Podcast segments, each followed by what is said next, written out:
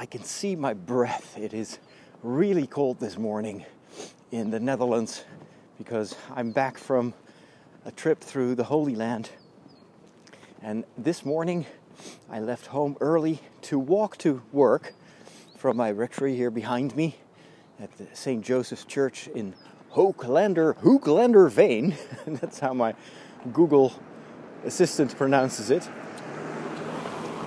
And I'm walking to uh, Trideo headquarters in the city of Amersfoort. It's about a half hour walk, and I figured it would be a good occasion to record an episode of The Walk and talk about uh, the week behind me because I've had a, a pretty amazing week. Goedemorgen. People are gathering wood here in front of this house, uh, clearly for a fireplace. And I'm not jealous. yes, I am. I wish I had a fireplace. So, last week I was in Israel. We traveled through the many interesting, fascinating, inspiring places that we know from the Bible.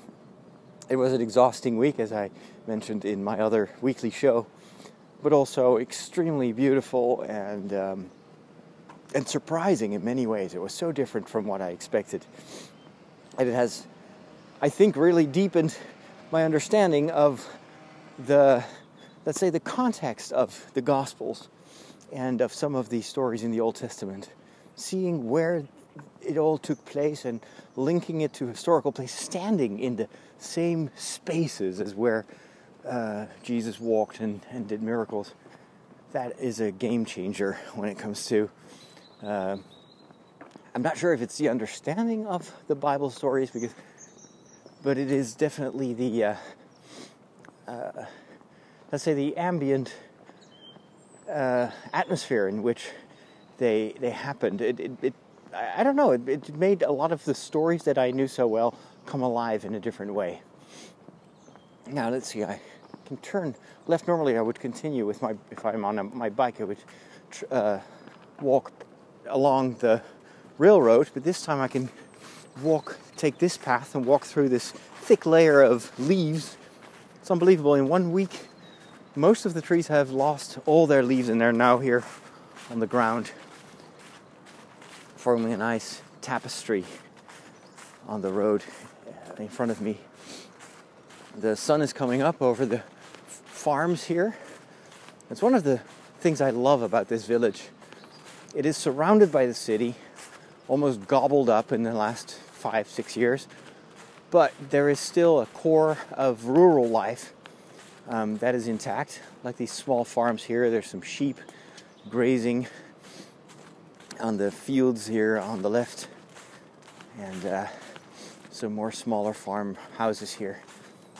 And it gives you much more of the feeling, even though it's not tr- really true, because the, uh, I'm, I'm technically speaking in the middle of the city, but it makes me feel as if I'm living on the countryside. That, that's one of the things that uh, struck me uh, it, when I was traveling from uh, Tel Aviv from the airport to Nazareth and then from Nazareth to, to Bethlehem is how much of the country, how much of Israel is, is rural. And uh, it's, it, there's a difference, of course, between the Holy Land and, and Israel, the state of Israel. As you know, there's a very complicated political uh, situation, a political and social situation there. I try to kind of step away from that because my aim was not to discover the state of Israel, but to travel through the Holy Land. But for many ways, for many people, it's, uh, it's kind of synonymous, they think, of Israel as the Holy Land. But it's more nuanced than that. So forgive me if uh, the, the kind of the broad strokes with which I'm sometimes painting the picture. But anyway, um, th- there are long, long stretches of nothing in, in the Holy Land you see the desert, which looks nothing like the desert I imagined. Uh, you, you, tend to think of the Sahara, outstretched sand, fields of sand, dunes of sand. Um, the uh, the desert in the Holy Land is much more. It's just abandoned. Uh, abandoned, abandoned places. It's very, but it's it, it uh, geographically, or I would just say that, you know, in terms of the type of landscape, can, uh, landscape can be anything. But most of it looked pretty dry. Of course, I'm, we're visiting at the end of the of a long, very hot summer period. Temperatures are still nice in in, in the Holy Land. It was um, around 20, 22 degrees Celsius every day. So that's very, very nice. Pretty dry as well. Most of the of the rain fell the, on the first day when we were, were near uh, the mountain of the Beatitudes. And then for the rest of the week, we had very sunny weather. And that was something I didn't expect. I thought uh, since the country itself has evolved so much over time and has modernized ever since the uh, ever since uh, Great Britain uh, ruled there. I imagine something that was much more, I don't know, industrialized and more more cities and and that's not the case. A lot of the of the country is empty, and uh, most of the industry, most of the people live near the few bigger cities like, for instance, Jerusalem. And of course, uh, housing prices are are very high over there. It was um, it it, it the, the the journey is still sinking in. I'm, I'm, recording this, of course, on the morning after I came back yesterday. I had a very long uh, day. I think I woke up at half past midnight. We packed our bags, went to the, took the bus to the airport in Tel Aviv. We came from Jerusalem, and then it took several hours for our group, with which uh, contained many handicapped people, to get on the plane.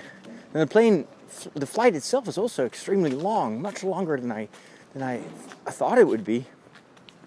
It's about this, like five six hours, uh, roughly the same amount of time that it would take for me to fly from Amsterdam to New York. So I didn't expect that. And then um, I came back home, I think around one o'clock in the afternoon. I stayed at the office with Martin. Martin picked me up at the airport. So I worked until uh, six in the evening, recorded my show. I had plenty of energy, which is very strange and surprising. I thought I would be completely wiped out after a week like this.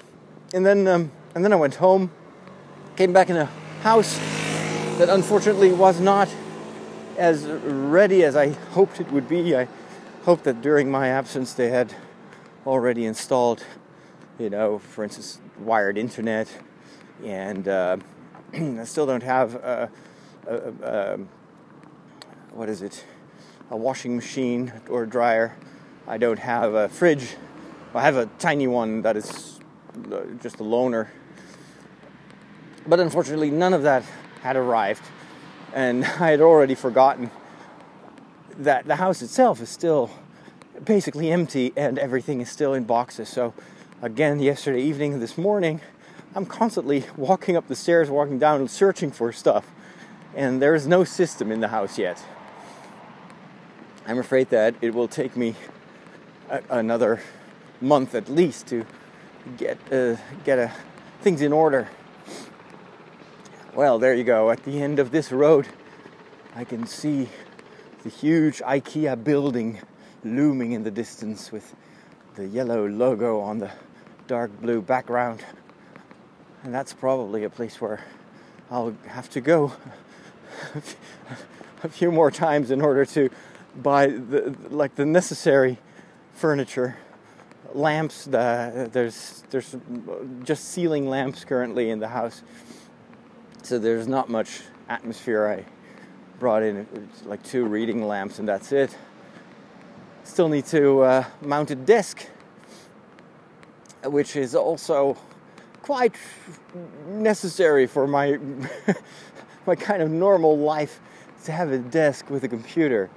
And right now the computer is linked to the TV in the living room, but the the computer can't be connected to the internet because I need a wired connection for that. So it's all pretty primitive. So uh, this morning I was uh, feeling okay. I woke up. Actually, didn't sleep that well. Probably because of all the the um, Holy Land adventure still whirling around in my head. But I decided to go to work anyway. I could have taken a day off, but instead, I'm going to see if I can negotiate a day off tomorrow. Uh, I noticed that Martin had actually planned a meeting with a few people on Saturday, but I somehow didn't get the memo. But on Saturday, uh, there is a winter festival, a Castle Fest in Lisse. Is the place where they have all the, the tulips in the springtime. And I love these festivals. I, it's, it's, just a, a nice way to step out of uh, the work environment because don't forget, I was on a pilgrimage, but it was also work. It was hard work. And I just feel that I I need a little bit of time for myself and to do something that is completely unrelated to work. So I hope that I can take some time off tomorrow. Because it's not physically, I feel pretty good. And I think it's because I'm fit. I'm, I'm healthy. I slept enough because every night when we came back from our excursions, be it in Bethlehem or Nazareth or Jerusalem, I would sleep like a rock. Like I'd see the the hotel bed and I was gone. So it's not physical fatigue, it's just that my brain has been firing at all cylinders for uh, for 8 days now. But that's not over because today I am going to begin the editing process of all this material. I've got, I, I estimate between 10 or 15 hours of, of footage that has to be condensed to about 25 minutes. So today is also going to be quite challenging, and, uh, and, and it just helps also creatively to step back and do other things. And of course, Sunday I've got my masses and everything. That whole machine is also uh, getting more and more uh, intense in the sense that I've just received the this this schedule schedule for uh, the liturgical duties in, in, in the first half of 2019. So they plan like six months in advance, which for me personally is pretty disastrous because my media work is much more short term and uh, it means I can't really look ahead very far. But I have to make take these decisions so early in the year, or even the year before, like now, that it always fills me a bit with dread. Like this trip to uh, the Holy Land wasn't planned, um, and I only got the green light about a month ago. But the I had already been scheduled for a couple of masses um, more than half a year ago. All right, I'm back at the train tracks, and here's the sprinter train that actually goes back to the village uh, where I live. There's a small station there, and here IKEA on my right is uh, promoting their vegetarian Swedish meatballs. Well, I guess they don't call them meatballs. The Swedish veggie balls. That sounds wrong. They're pretty horrible, by the way. I tried them out once, and if not good. I'm going to miss the the good food of of, uh, of Jerusalem, especially in our second hotel. Um, the the thing that I loved was that on for lunchtime and for the for dinner we would come back to the hotel. Other groups that were traveling the country, they went from hotel to hotel, and so they usually grabbed lunch where they were. We got to go back to the hotel. That was also nice to for our handicapped people that need a little bit more care. Sometimes need to rest after lunch, uh, take their medication. But this hotel had amazing an amazing salad bar. I mean, that's apparently a thing in Israel in general. It's just the sheer amount of fruit and fresh vegetables everywhere you go. There's hardly any fast food. Um, at least not that I could tell. There was the occasional McDonald's, but it's not not very popular. And uh, people are just eating street food, and it's all, or in, in tiny restaurants, and it's all super healthy. So this salad bar at the hotel was gigantic, and everything was different every day. So I got to sample so many different types of salads. Gave me a lot of inspiration for my future cooking activities.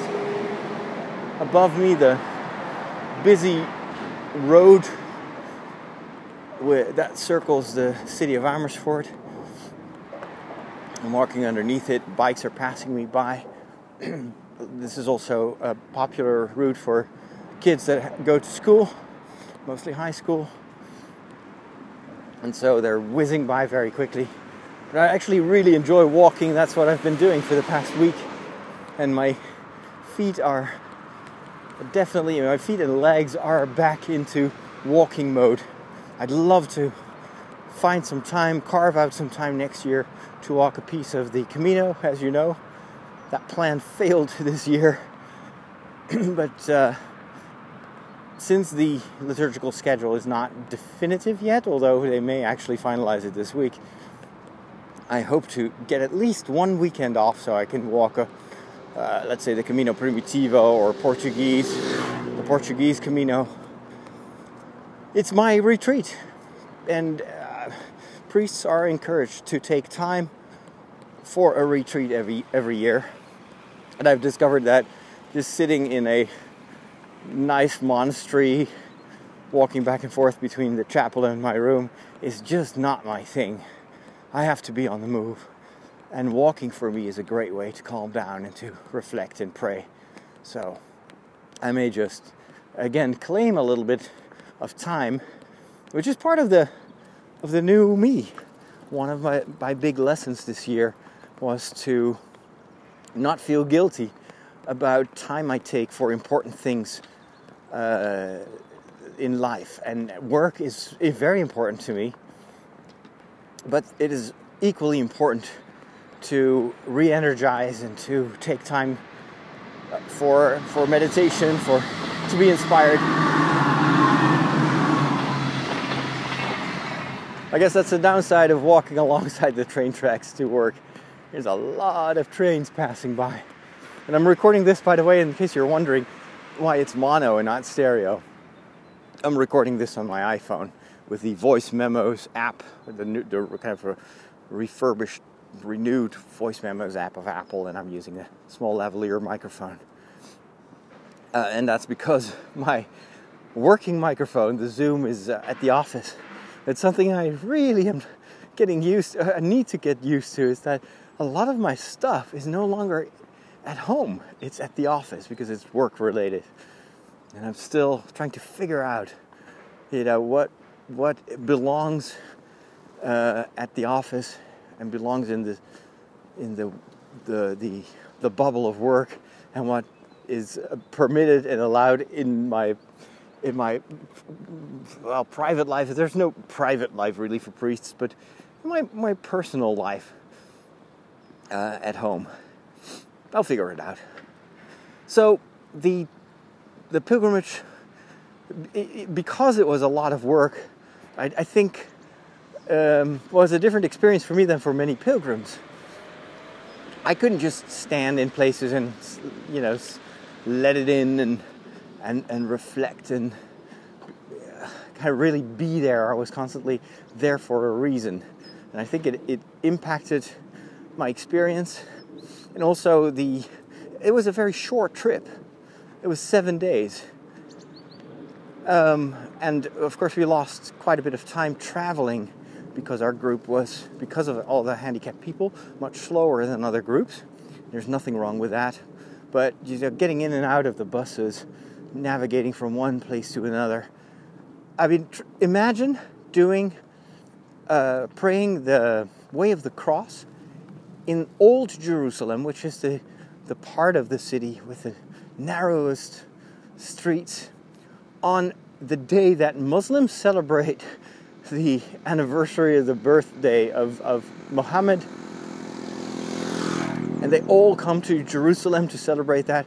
Imagine doing that with a group of 35 people, half of which are in a wheelchair, or actually more than half of them.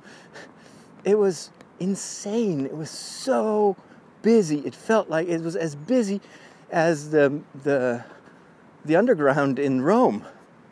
And we had to not only bring our people in wheelchairs from one station of the cross to the other, but we also had to form uh, a, a, a, circle from time to time or a half circle and, and pray those stations. And every time we had to uh, carry them up and down the, stair, the stairs because the, the roads themselves are going up and down. And even though they have improved the system a little bit, so there are these um, ramps um, but it's still all cobblestone. And in some parts, there are no ramps for wheelchairs, and so we have to carry them up with a couple of people. Fortunately, a lot of other, uh, a lot of bystanders, uh, be it Muslims or, or, or Christians or Jews, were helping us do that. Last evening, there was even a bunch of kids, and they were playing soccer. This was in the evening, and it was much more quiet in the streets. They were playing soccer in in the streets, and uh, they saw us panting and laboring with the wheelchairs, and so they, they spontaneously came to help, and they were super excited. And they went so fast with the wheelchairs that some of our, our pilgrims were terrified because of their youthful energy. Those were really encouraging moments to see the kindness and the uh, hospitality uh, in the Middle East. And, and it really didn't matter who we were. Uh, I saw the same with the bikers. There was a group of pilgrims that uh, did the entire pilgrimage on bike. Um, fast bikes, by the way. Ooh, that's a big train. It's a double decker train. And they uh, initially, at least some of the participants were a bit nervous about the old, about the experience, and rightfully so. I'm crossing a road here. That's the sound you hear of the cars. I'm on a viaduct. Uh, what is it? A bridge. So they were nervous because they were sometimes traveling in occupied territory and uh, through villages where there were, had been a lot of tensions at one point, they even got stuck because Israel built a huge wall separating area, an area with uh, Palestinian inhabitants and then uh, the Israeli side of it. And that wall was not on any map yet. And so they were warned by villagers to go back. They was like, it's not safe here. And, you know, sometimes people have guns. You see a lot of people uh, especially military, Israeli military, carrying these heavy machine guns and everything. And you don't want to get uh, mixed up in, in all the local tensions. But I was going with a taxi from uh, from Jerusalem to Jericho on Sunday morning. It's pretty insane. I got a call the, the evening before, late at, late at night. I was already sleeping from the uh, the, the uh, CEO or the director of uh, the Pilgrim organization. He said, "You know, it would be it would be nice if you could also film our group of pilgrims, our cyclist pilgrims, pilgrims. And tomorrow we're going to be in Jericho. I had just left Jericho with the group, um, and uh, this morning we're going to." Do our last ascent to the city of Jerusalem, and you know, symbolically is is a pretty important moment for us. So Perhaps you can join us, take a cab, uh, meet us at 7 in the morning, which means no breakfast, no coffee. that was what I was thinking immediately. And, uh, and then you, you, there is a bus that follows them because of, well, sometimes uh, people can, can, can have difficulty or the bikes may break. And then, of course, there are some volunteers uh, that take care of the group of, of cyclists. So you'll take the bus and you'll follow us, and then you, we can uh, we, we have several stops along the way. and you can do interviews and, and whatnot. So I was following uh, the group that day. That, that morning, I was in a taxi, um, and my my cab driver was uh, was Arab. Uh, it was um, a Muslim, and uh, when he saw at one point we were actually meeting the first group of of cyclists that had already left the hotel in Jericho and were on their way to Jerusalem. So I pointed to the cyclists and said, "These these are my people. They're they're Dutch, and they're pilgrims." And and he was like so impressed. And so he was like wow i can't believe that you guys how old are these people? So i told them that the oldest participant had just celebrated his 80th birthday and he was one of those cyclists and he could just couldn't get over it and was so positive and welcoming and, and apparently the, the the group of cyclists all had the same experience that no matter where they were even if they were in in um, areas with a lot of local tensions they were they were very much welcomed by anyone, by everyone, and uh, and and everyone just seemed to um, appreciate their their effort and, and, their courage to to do the entire country by bike, which is um, you know the Holy Land is not designed for bikes. A camel or a, a, a mule would be a better idea, but bikes not so much. And so oftentimes you, you you'd see them uh, bike along the highway, and you've got the the trucks passing by at, at full speed. It looks pretty dangerous to me, and at the same time, extremely enticing. I was like, "Wow, I I wish I could uh, I could do that one day," because it's much much. It's a I'd say that it's it's like um, like the Camino. You could do the Camino by car, but you wouldn't you wouldn't have the same experience as doing it on foot or uh, on a bike. And so I talked a bit with the director of uh, the Pilgrim organization, and he said, "Well, why don't you just start training? Get a good bike, and uh, and within about six months, you can be, you can be a, a really good athlete uh, cyclist. There's not much to it." And he was living proof of it because he told me that he used to be a runner like me. He used to be a marathon runner but at one point, when he got older, I think he's about 10 years older than I am, perhaps a little bit more, um, he started to get all sorts of problems with his knees and they, he had a hip replacement or something like that. And anyway, his body couldn't do the running anymore, so he switched to cycling. And uh, that became his new big hobby. And he said it doesn't take much time as long as you're fit. Uh, your legs are are in good shape because of the running anyway. So switching to bike to a bike is not that much of a deal. It's not not a big deal. Speaking of deals, I'm recording this on Black Friday. Uh, I got to find myself a good deal uh, for a bike because bikes are expensive. There was one of the people of the group showed me her her bike, and it was this fiber. What is it? Uh, fiber material, extremely light. The bike itself weighed as much as my equipment bag. It's incredible. And it was the full bike. But she told me that she paid around, what is it, four and a half thousand euros for it. Four and a half thousand euros for a bike. Good grief, I thought Apple was expensive. but then again, it is an investment, of course, that um, sometimes pays off if you're if you're on a bike every day and it's your big hobby. Well, I guess it is worth the investment. I would be just scared that the bike would get stolen because it's so expensive. So who knows? Perhaps next year they were actually trying to lure me into signing up for a for a bike pilgrimage from the Netherlands to Lourdes in France. which according to them was so easy and I could totally do that and didn't even need a, a professional racing bike for that. And that was a, really good kind of gateway pilgrimage for me. now, of course, these were all biking aficionados, but I have to say that their enthusiasm did make me curious about the experience, and I always like to um, kind of push myself a little bit, try out new stuff.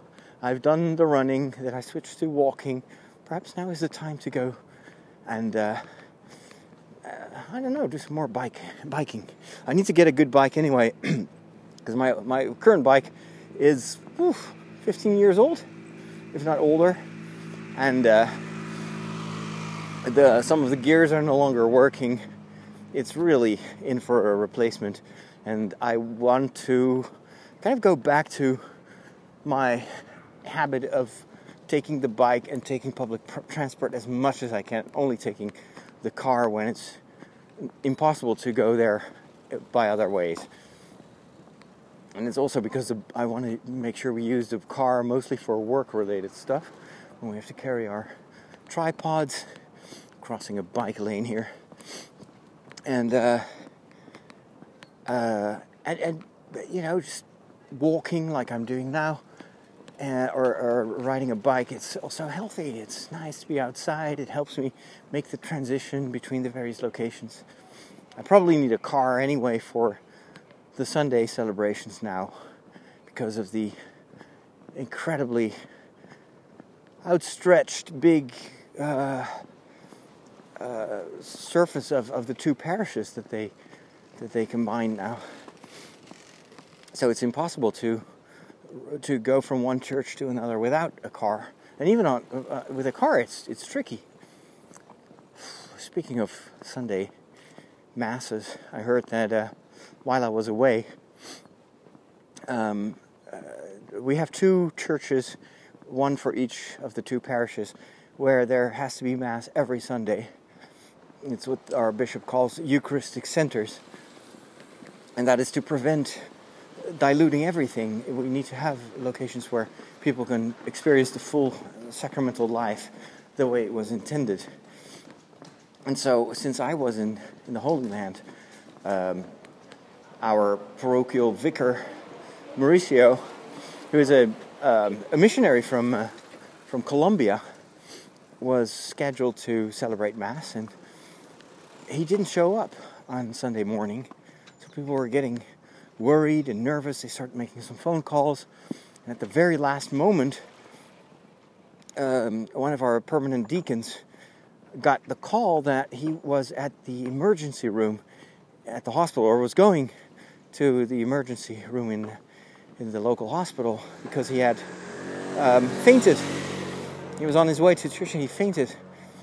And uh, so uh, the deacon took over and uh, they had a service of, of uh, word and communion. So they, they would uh, distribute communion, still read the readings. And the deacon uh, did a short homily, but that was it. And of course, everybody was extremely worried because it's still a kid in, in my eyes, being an old, you know, an old wizard. Uh, these younglings. I, I mean, he's in his 30s, but still, a generation, a full generation younger than I am. But I was worried that I had seen him work so hard in his first year. He's just been ordained about a year ago.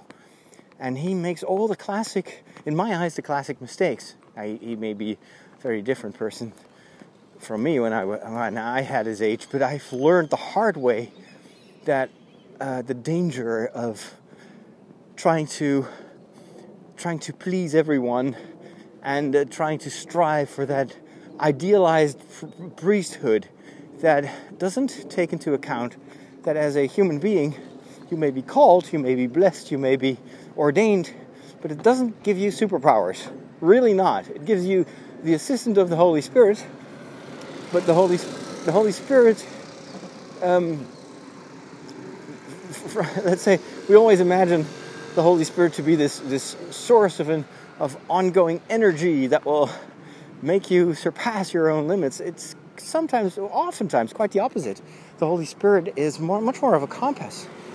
It's, it's the whisper of, of God in your heart that tells you to leave it up to Him, to unburden yourself from everything you feel you have to do and what people are asking you to do, and to always realize that you're not the one who is uh, trying to reach the heart of people. It is God, and you are His instrument.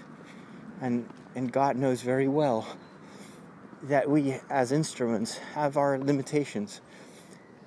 and that those can be limitations in terms of sins and uh, character flaws and whatnot, but also limitations physically. We only have a limited energy, and we need our rest and we need our balance. And so the Holy Spirit, that was my discovery when I went through this terrible time of, of being overworked and being sick, was that the Holy Spirit was telling me, slow down. Um, and you are not the Messiah. You are not God. He is. And the only thing you are required to do is to give your heart to Him and let Him tell you what to do.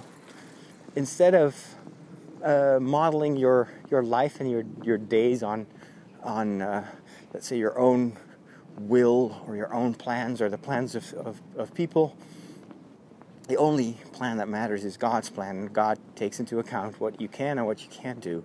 And the rest, He will do gladly for you and with you. So, anyway, those are just some, some, some thoughts. And turns out that it was not that serious, it was a pretty uh, heavy migraine that floored him. And I don't know if that is something that he had experienced in the past. But again, migraines uh, manifest themselves in times of stress. So I'm a little bit worried about a little bit. I'm I'm worried about him and about the well-being of priests in general in my diocese. I spoke with the pastor of our pilgrimage, who's a, a priest in uh, in Utrecht, city of Utrecht, not far from here. He's a little bit older than I am, a very wise, kind man, and he too was like, "What are we doing to our church here in our, our archdiocese? We have so many former parishes, we have so many churches and small communities, but we we hardly have any priests left, and the priests that we have are at a very advanced age.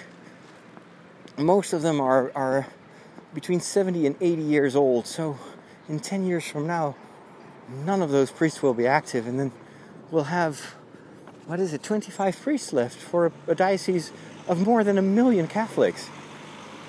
And, and, and right now, it was his uh, view and also mine.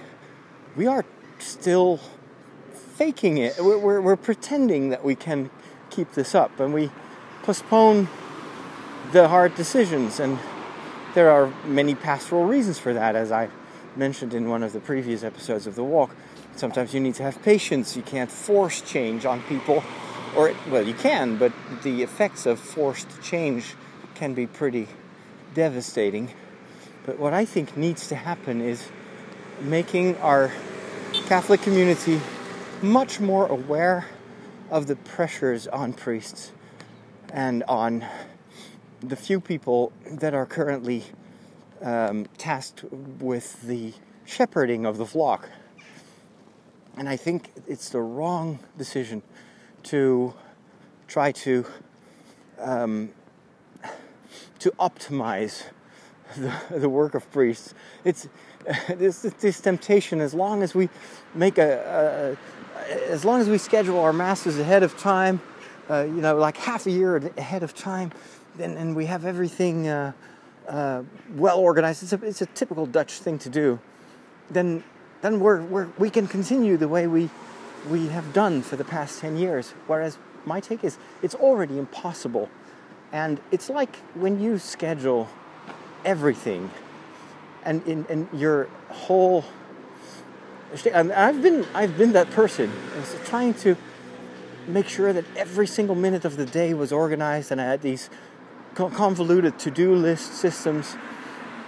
I had a calendar that was filled to the brim, and even my spare time was was carefully planned. The thing is that it, it you you leave no space for the human part of life. For days that you don't have that energy, or for situations in which your efficiency doesn't seem to work. And I think that bringing it back to a certain simplicity, uh, choosing what is truly necessary and discarding what is clutter, even good clutter in the sense that it's useful and beneficial, but it may not be good for you or for ultimately for the future of the church. It's getting rid of that is, is I think, more important than ever.